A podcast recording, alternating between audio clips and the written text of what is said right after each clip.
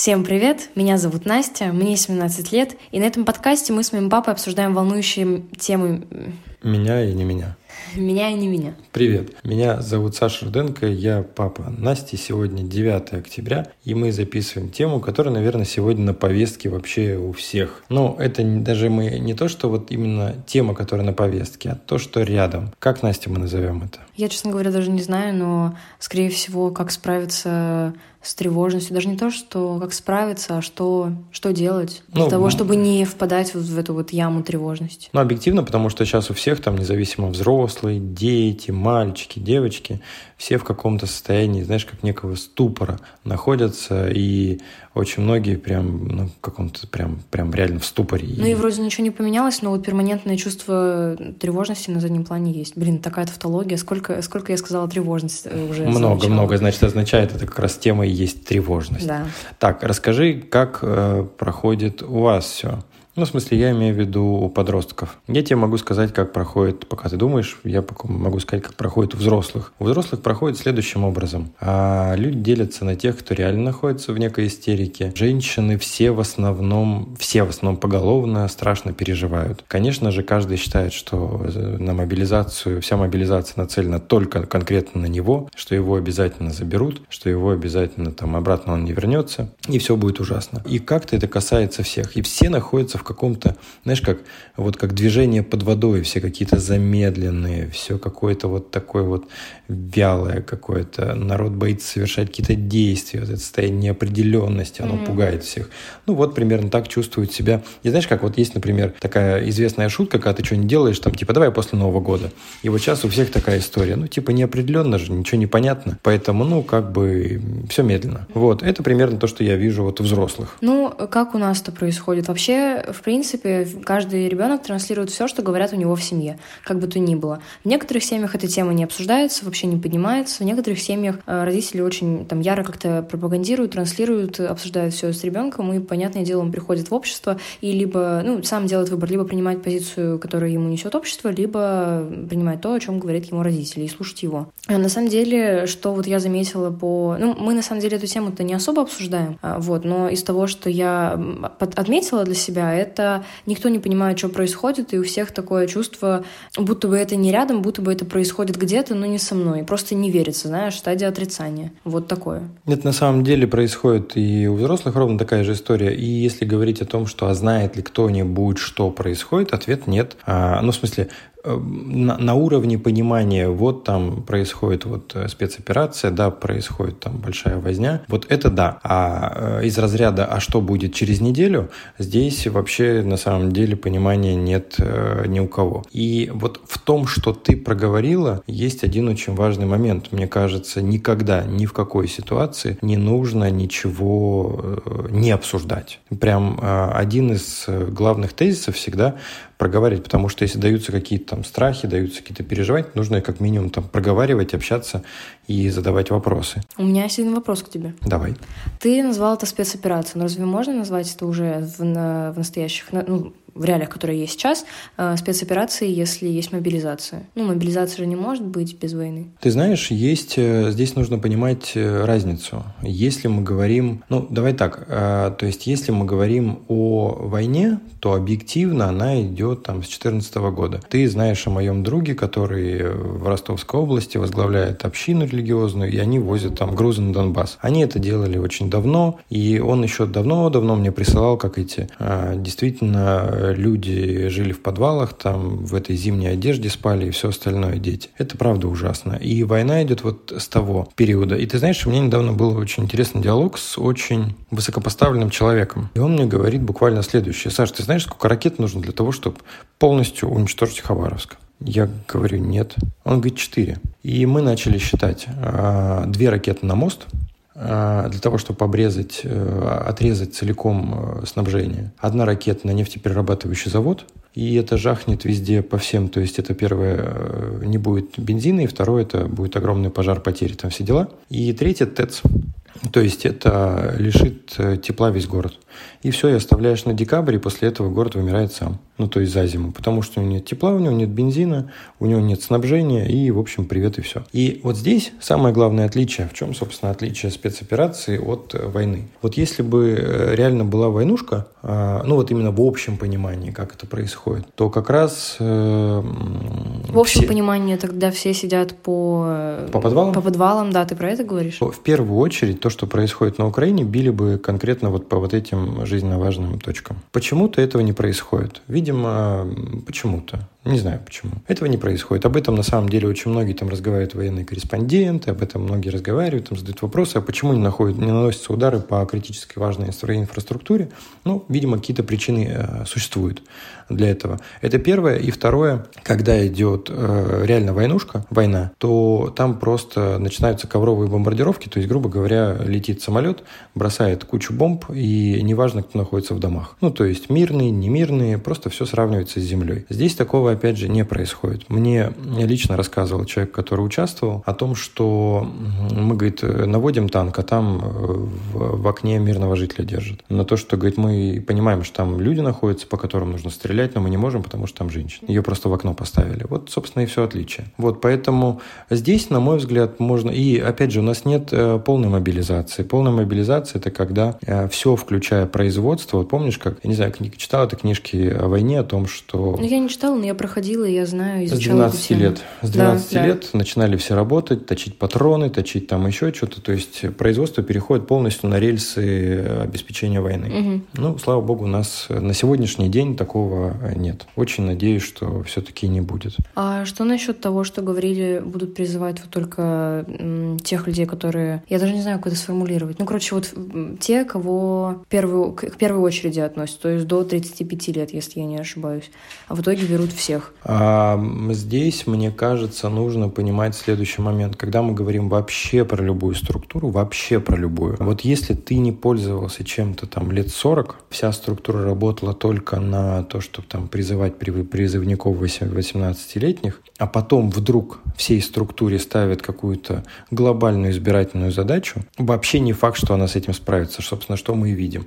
На самом деле у нас много где существует некомпетентность. И военные плюс э, те, кто занимается призывом, это вообще ну, не самый цвет нации, честно тебе скажу. И так получилось, что люди, ну, в принципе, им поставили задачи, которые для них крайне тяжелы. И чтобы ты понимала правильно, есть еще одна сторона. Оказывается, это все вдруг внезапно выяснили, что вот я, например, должен, раз я куда-то переехал, пришел, уведомил военкомат. Раз у меня родился ребенок, я пришел, уведомил военкомат. Внимание, вопрос, кто из мужчин это делает? Вообще никто никогда не ходит, военкомат никого ни о чем не уведомляет. А еще, насколько я знаю, в военкоматах даже компьютеров нет. Они пользуются картотеками, которые старые, и более того, там вот, например, пришел там 30 лет назад какой-нибудь там дрыщ, служил, и у него до сих пор э, размер одежды дрыщевый стоит, понимаешь? То есть, ну, кого обвинять непонятно, но здесь знаешь, какая ситуация? То есть, всегда в любой ситуации э, движение следующее. То есть, либо разбираться там, кто виноват, там, заламывать руки, там, все ужасно, мы все умрем и все остальное. Или же просто принимать, что ситуация есть такая, и двигаться дальше. Все. Ну, то есть, это на самом деле, кстати, возвращаясь там, знаешь, вот первый тезис о том, что нужно все проговаривать, второй тезис, на мой взгляд, это то, что я вижу, знаешь, кто сейчас страдает больше всего? Те, кто ждут до сих пор о том, что сейчас станет как по-старому, о том, что завтра это прекратится и будет что-то другое. Ну, в смысле, будет как по-старому. Mm-hmm. Эти люди страдают больше всего. А самое правильное, причем это написано в книжках и по кризис-менеджменту, о том, что примите точку ноль. Больше, как раньше, не будет. Вот точка ноль. Живем отсюда. Это э, все, что нужно сделать на самом деле, и если этого не делать, то можно страдать бесконечно. Ну, а как это принять? Очень трудно, потому что, опять же, ты сваливаешься... Ну, вот это, знаешь, а, происходит обесценивание каких-то твоих личных проблем на фоне глобальных. Это э, у меня было такое, когда просто начинаешь там смотреть видео про космос и понимаешь, что ты вообще э, песчинка, ты буквально, ну, ничто, и также в, в этой ситуации у тебя просто обесценивается вообще э, все, о чем ты переживал, о чем ты там думал, э, какие планы ты строил, как вообще принять эту точку ноль, как, э, как жить дальше и как продолжать двигаться. Что вообще делать? На самом деле, э, как принимать эту точку ноль? Просто принять, что оно так. Оно вот так. Это, э, это, уважаемые слушатели наши, я вам расскажу свой небольшой бэкграунд. Э, мой бэкграунд э, обширен. Некоторые говорят, что я несколько жизней прожил за тот период, который у меня есть. Я проходил и банкротство. То есть это такая очень непростая история, когда ты строишь бизнес, там достаточно объемный, с людьми, там, с деньгами, со всем остальным, потом он у тебя разрушается. Ты это теряешь все. Затем на фоне этого теряются, там, происходит предательство, разрушение семьи, семьи, разрушение дружбы и куча-куча всего, куча разочарований а, и всего остального. И дальше у меня был период, когда я искал вот эти вот точки, а почему происходит так, читал очень много книг, написал сам одну книгу по тому, как проходить сложные ситуации, сложные истории. И здесь я, ну, вот, вот выход, самое начало выхода, это признать, что ситуация она такая. Как это признать? Ну, слушай, ну, у каждого свой механизм договариваться с собой. Мне кажется, так. А в чем сложность, можешь объяснить? Слушай, ну всегда, когда происходят такие большие потрясения, трудно принять что-то такое. Когда вот ты живешь там по одному сценарию, у тебя там какие-то планы, опять же, есть, или просто хотя бы а, примерное понимание того, что завтра тебе а, будет там что съесть, э, куда идти. Вот, а сейчас ты просто сидишь и не понимаешь, блин, а что делать? Ну, то есть у меня лично таких переживаний нет, потому что ну, в моей ситуации все плюс-минус понятно. А, хотя, хотя, кстати, и то не факт. Я сейчас стала переживать из-за того, что, например, я не смогу лететь там в Москву поступить купить, потому что недавно пошел слух о том, что прикроют там все воздушные пути, э, вот, все поезда тоже отправят, переведут там военный режим, они будут возить продовольствие, которое нужно, технику, э, и, в общем-то, мы вообще будем передвигаться там на машинках или ножками. Вот вы знаете, дорогие друзья, обращаюсь к вам, уважаемые наши слушатели, мы недавно с Анастасией посетили невероятно прекрасный форум «Амур». Это дальневосточный форум, на котором я был э, привлеченным программным директором, а Настя прошла невероятную, на мой взгляд, школу жизни под названием... Это было очень круто. Под Прям названием очень. «Волонтер». И помимо того, что прошла школу жизни, она еще цепляла всякие ништяки и всякие такие прикольные штуки. И как-то ко мне Настя подошла и говорит, что ты, бля, паришься? У тебя вон на телефон скачивай обновление и не ссы. Мы только что прослушали лекцию о фейках. Да, Теперь, внимание, вопрос. Как ты эту лекцию используешь сейчас? Я вот, кстати, хотела только что к ней обратиться. Вот прям вообще. Ну, как я эту лекцию использую сейчас? На самом деле трудно. Э, я человек просто очень тревожный. Мне трудно не поддаваться какой-то вот этой э, массовой панике. И когда э, ты сидишь там в автобусе, ну, это было с одноклассниками просто, и одна девчонка говорит, что вот там мне мама сказала, ты, блин, реально. И вы сидите как бабушки на, на лавочке в постсоветское советское время и такие, блин, ну все, мы все умрем, и там вот просто с миру по нитке собрали информацию, и вот с, с этим объемом, собственно, ходите, делитесь друг с другом. Причем, более того, это, знаешь, даже там ходишь по улице, и везде краем уха ты выдергиваешь вот эти разговоры. Да. Ну, то есть идешь, там кто-то стоит, просто курит, там что-то общается по телефону, и там, да-да, мобилизация. Позабрали, не забрали. Здесь выход, на самом деле, он же один. Здесь обладать неким критическим мышлением. А критическое мышление Здесь можно как, как, как угодно. Э, знаешь, у меня есть очень хороший, очень хороший знакомый, это глава еврейской общины, и когда я у него на каком-то этапе там после февраля спросил, говорю, слушайте, а что великий еврейский народ думает? Он такой мудрый, прям дядька прям очень. Что великий еврейский народ думает на тему происходящих событий? Он говорит, великий еврейский народ думает, что и это тоже пройдет. Господи, вот у меня, у меня все украшения, которые я ношу, они обладают каким-то определенным символизмом. В принципе, э, у нас в семье так принято, у нас все вот э, обретает, имеет какой-то большой такой сакральный смысл. Ну и, в общем, у меня есть кольцо, э, на котором, на внешней стороне которого написано «все пройдет», и когда ты его снимаешь, написано внутри «и это тоже». От, вот. Откуда это, ты напомни? Это о, из легенды о кольце царя Соломона. Да, да, это действительно невероятно мудрая штука, и действительно Абсолютно верно, что и это тоже пройдет. Видишь, мы, мы все забываем о том, что каждое поколение проходило какие-то испытания. Как они проходили, вообще загадка, конечно же. Потому что там наши родители проходили 90-е годы. Это было ужасно, когда э, буквально бандитизм, буквально первобытность, буквально людей на улицах убивали, раздевали. Я это все помню. Ну, я это помню, я был подростком, младше тебя, и все это прекрасно помню. До этого наши там э, бабушки, кто войну зацепил, кто послевоенное время, это были тоже весьма непростые времена. Времена там и посадки были, и все остальное до кучи. Поэтому не было простых времен, не было простого времени. И сейчас говорить о том, что вот что-то вот ужасно. Ты недавно написала в своем телеграм-канале про стаю черных лебедей. Расскажи, пожалуйста, что это такое, что это за явление. Есть э, философ э, Насим Талеб. А у Насима Талеба есть э, великолепная книга, называется «Черный лебедь». И это, это такая теория о том, что... Причем он предсказывал еще в своей, с помощью своей этой теории предсказывал финансовый кризис 2008 года.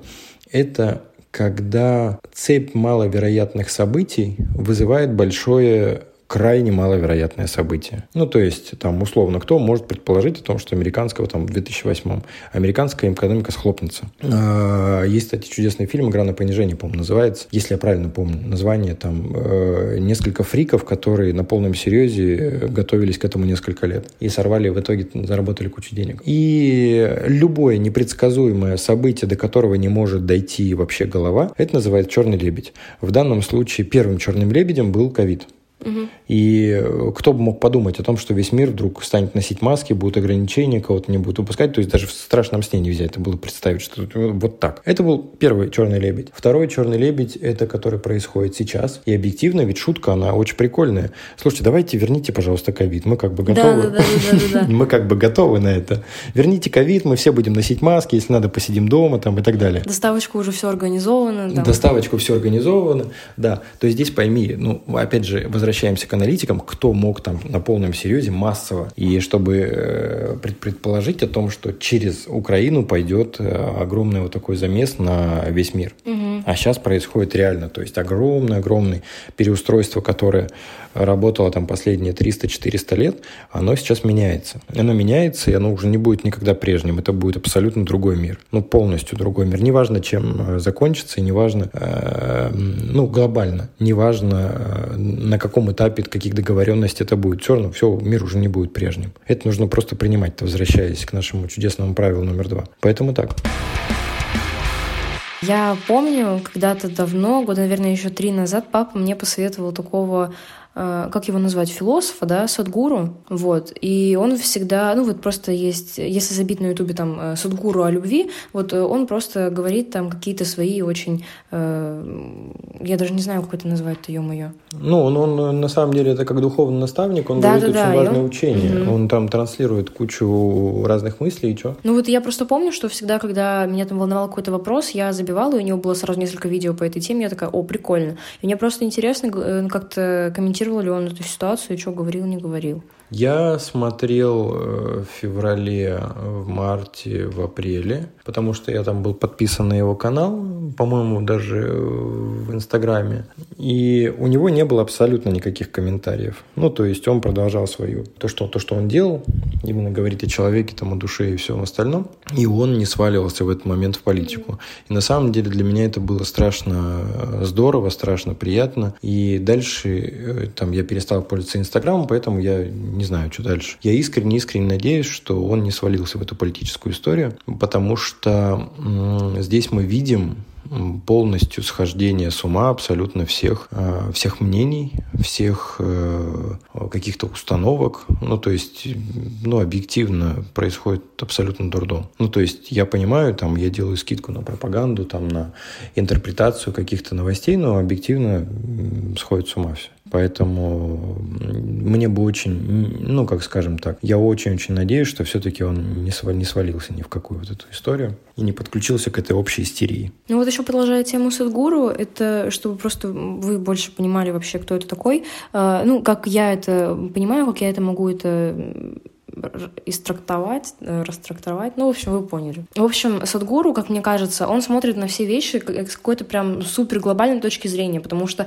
возвращаясь к нашему предыдущему подкасту про э, первые влюбленности, про первый опыт в отношениях, в общем, э, там, в восьмом классе мне разбил сердце один мальчик, когда я думала, что он там позовет меня на тусовочке в отдельную комнату встречаться, он сказал, слушай, ты мне больше не интересна. И я пришла ага. домой, я рыдаю, я думаю, блин, а что делать дальше? И у меня сразу, знаешь, что эти вот мысли, что я там закрою закроюсь, я больше не буду ни с кем общаться, мама будет ходить, думаю, господи, что же стало с моей доченькой, папа будет тоже не понимать, как помочь э, своей, своему любимому чаду, вот, э, а меня просто разбили сердце. Ну и, короче, тогда я зашла на аккаунт Садгуру, посмотрела видео про любовь, и он говорил просто вещи, которые тогда меня очень, правда, сильно отрезвили, о том, что любовь на самом деле это просто там какая-то Вообще изначально это там биологическая потребность, которой люди э, придали гораздо большее значение, тыры-пыры. Ну вот и тогда это помогло. Но причем там он говорит не таким сухим языком, ну. он, а он достаточно прям, ну, действительно как-то по, по местам расставляет. Mm. Ты знаешь, на самом деле есть удивительная вещь. Вот мы сегодня сидим там, переживаем, вот это вот там у нас вот это происходит, а когда, э, вот, ну, объективно, я читаю там историю русского народа сейчас, э, который написал философ, все это идет прям вот откуда образовалось, как выкристаллизовывалась там э, русскость, вот это вот. Это невероятно интересно, и когда ты понимаешь отрезки, да, там, вот это было 300 лет, вот это было 200 лет. Вот это было там еще там 300 лет. И ты думаешь, блин, ну вот, то есть мы смотрим на вот на вот эти отрезочки, да, там 300 лет, а это же внутри вот этого же люди жили, так же, как мы, наверное, тоже переживали, наверное, тоже там кто-то что-то делал, кто-то не делал, кто-то там, у кого-то там что-то ломалось. И ничего, то есть с точки зрения истории мы ничто. Еще на меня произвела очень сильное впечатление э, одну мысль. Мы с тобой уже как-то обсуждали его, помнишь, вот этих вечных зеленых, которые бьются за то, что пакеты бросают. Да, да, да, я тоже это вспомнила про вот. то, что они э, утилизируют там пластик, э, сортируют мусор, но на самом деле, если смотреть с точки зрения, опять же, глобальной, то для планеты там 200 лет это вообще ни о чем. Это вообще ничто.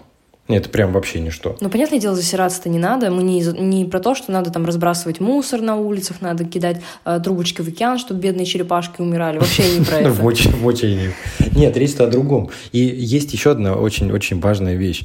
На планете Земля нет ничего того, что не родила планета. Ну, то есть, вот, когда ты начинаешь об этом думать и осознавать, это, знаешь, как, как? Подожди, а как же пластик? Это же инородный. Пластик, продукт, пластик – продукт переработки нефти. И дальше это вот нефть, пакетики, ля-ля-ля, а потом обратно раз в землю. То есть нет ничего того, что прилетело бы извне. Оно все, все абсолютно, оно из земли. То есть даже вплоть до того, что, знаешь, как есть даже исследование очень прикольное – а что происходит с городами, вот если город оставить, сколько времени потребуется, чтобы он разрушился. То есть там и там 25 лет, потом 50 лет. Короче, через 100 лет от города уже, ну то есть он такой уже. Это практически развалившийся город, потому что растения прорастают сквозь это, они начинают расти, все это вот раздвигается, все это падает. И все, и, и он моментально, природа берет свое. А и... можно считать, что Владивосток разваливается, потому что там же на стенах растут всякие эти... Нет, а. нет, не настолько. Ну ладно. Нет, Владивосток мы любим, и он... Нет, на самом деле он не разваливается. И э, человечество часто очень сильно себя переоценивает, типа того, что вот мы там сильно вот это. Ничего, города быстро зарастают природой и все там. Вот, поэтому если мы смотрим, то есть иногда очень полезно посмотреть на все, то есть войны были всегда, противостояния были всегда. Это все было всегда. Это не первый раз, не последний раз. И более того, войны идут постоянно. Они всегда идут. Они не важно где там, в Сирии, в Афганистане, в Европе, э, в вечный Израиль, который живет в конфликте с э, сектором Газа. Это же всегда Палестина. Сектор Газа – это группа, да, в смысле? Вот... Ну, конечно, которая песни поет. Да-да-да, еще лирика «Ты со мной, забудь да, обо да. всем». Вот и это. весь, э, весь Израиль противостоит группе Сектор Газа. Угу, угу. Вот, это было лирическое отступление, здесь должна играть музыка. Лирическая такая же, как и песня с одноименным названием. Ну, конечно, да. Поэтому, поэтому так. И Здесь история про то, что все-таки постараться принять, что ситуация она происходит, она э, действительно такая, она действительно влияет на нашу жизнь, действительно может быть что-то по-другому и будет меняться, но это вот так. Э, и здесь вопрос, а как я могу встраиваться в новую реальность? На самом деле это даже интересно с точки зрения э, того, что, ну вот я просто смотрю с, э, ну короче, на те вещи, которые лично меня сейчас беспокоят, потому что, ну честно, я не думаю о каких-то там, о том, что люди умирают, ну в плане, ну я не знаю, мне кажется, что это все не так, и я не настолько э, восприимчива, как те люди, как, как те блогерши, которые плачут там типа, а, бля, у нас война, там люди умирают, это в плане, э, ну я даже, блин, сейчас это ужасно прозвучало вообще. Давай сейчас я тебе просто прокомментирую то, что сказала. Первое. Mm-hmm а, вот на самом деле, вот то, что ты сказала, я не переживаю. Это один из приемов медиа. Мы, люди, то есть это не твоя особенность, это особенность людей, не переживаем о том, когда мы читаем, что, например, погибло 150 человек. Некоторые живут. Для нас... я, я говорю про то, что... А сейчас это таки... второй раз я тебе прокомментирую. Да, хорошо. Второе. Угу. И то есть мы, для нас это обезличенная цифра 150 человек. И тебе, когда рассказывают, что вот умерла маленькая девочка Маша, у которой в руках был Мишка, вот это сразу раз, и реакция, она вот такая. То есть это тоже один из способов, который используют медиа, когда персонализация. Это первое. А, и поэтому здесь, опять же, нужно понимать, то есть и отличать. И, к сожалению, это вот почему ты вот, ты вот иногда спрашиваешь, да, про мою позицию. Вот я вот этих вот машинек видел именно, когда Родион мне присылал. То есть я не видел статистику. Я видел, когда мне Родион присылает, и я видел реально людей, которые вот в подвалах. То есть я видел глаза этих людей, которые с 2014 года в подвалах сидели там. А второй момент, вот то, что плачущие блогерши, вот это. Существует теория о том, что каждому из нас, у каждого из нас есть определенная емкость. А, то есть, грубо говоря, если ты разговариваешь с каким-то уравновешенным человеком, ты можешь говорить ему какие-то тревожные новости, он никогда не будет угу. Падать, э, биться головой об стол, там, заламывать руки себе и так далее, независимо от того, какие новости ты ему говоришь. И есть, наоборот, вот эти девочки, которые плачут вечно от всего. А почему они не плакали, например, когда э, американцы уходили с Афганистана, и бедные афганцы падали с колес самолетиков? Ой, я видела эти Почему они не плакали тогда в слезах, не заламывали руки себе? Ведь это регулярно происходит. Ну, то есть, опять же, возвращаемся. И вот это, мне кажется, какая-то такая, знаешь, очень показная история. И, ну, лично для меня она такая кривая очень. Типа, mm-hmm. я проплакала всю ночь. Ну, не знаю. Ну так вот, все-таки возвращаясь так, к тому, давай. о чем я говорила, э, для меня это открыло какие-то новые горизонты в том плане, что, например, ну вот я там люблю красиво как-то одеваться, как мне нравится. И из-за того, что сейчас э, не, не работает Asos, на котором я покуп... заказывала одежду, она из Германии ко мне шла, э, нет ну каких-то международных сайтов, ну, ой, каких, ну, ну, короче, да, доступных в России для из Америки, вот это вот все, я начала обращать больше внимания там на какие-то российские бренды, очень крутые, открыла для себя. Вот, ну, я смотрю только с этой точки зрения, наверное. Я, я не могу вот... Ну. Здесь знаешь, какая вещь? Ну, э, в силу того, что просто у тебя, ну, скажем так, определенный э, тому, что ты подросток, круг задач и, mm-hmm. соответственно, там кругозора.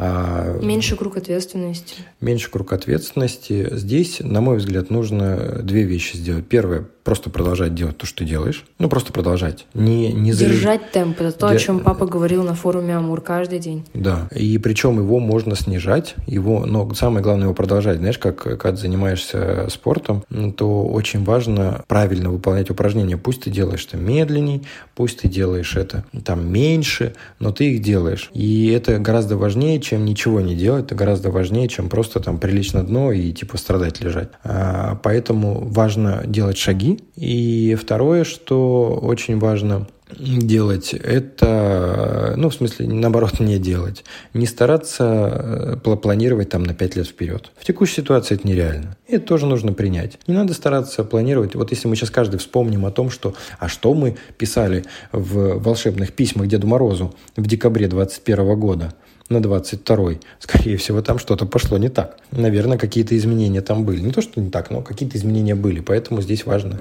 понимать, что мы не можем сейчас долгосрочно планировать. Кстати, отец, я недавно создала телеграм-канал, еще один, он закрытый только там для меня. Короче, я... А, ну это вообще... Для тебя, то есть ты одна там? Да, я одна там. Короче, я туда скидываю все, э, все сообщения, которые нам присылают наши зрители.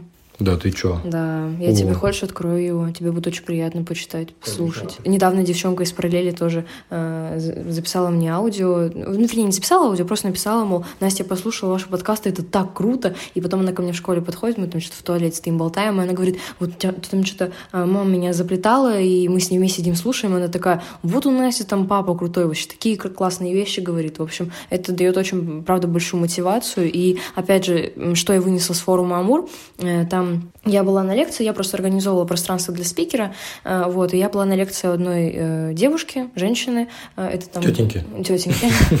Woman, в общем, главный там лучший нутрициолог Дальнего Востока, вот, и она говорила про то, что когда делаешь, занимаешься каким-то делом, очень важно искать мотивацию для себя, и там, она даже сказала, вот, да, создать какой-то телеграм-канал, где ты будешь с ну вот концентрировать все, все хорошее, что, что будет помогать тебе двигаться дальше. Ну, собственно, вот так и делаю. О, это прикольно. Я просто хотела открыть себе его чуть позже, чтобы там побольше накопилось этого всего, но решила сказать сейчас.